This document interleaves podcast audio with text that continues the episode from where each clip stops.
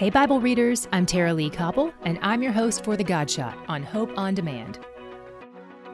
We pray that the name of our Lord Jesus may be glorified in you and you in him, according to the grace of our God and the Lord Jesus Christ. 2 Thessalonians 1:12. When you're in a relationship with someone, your actions reflect on them.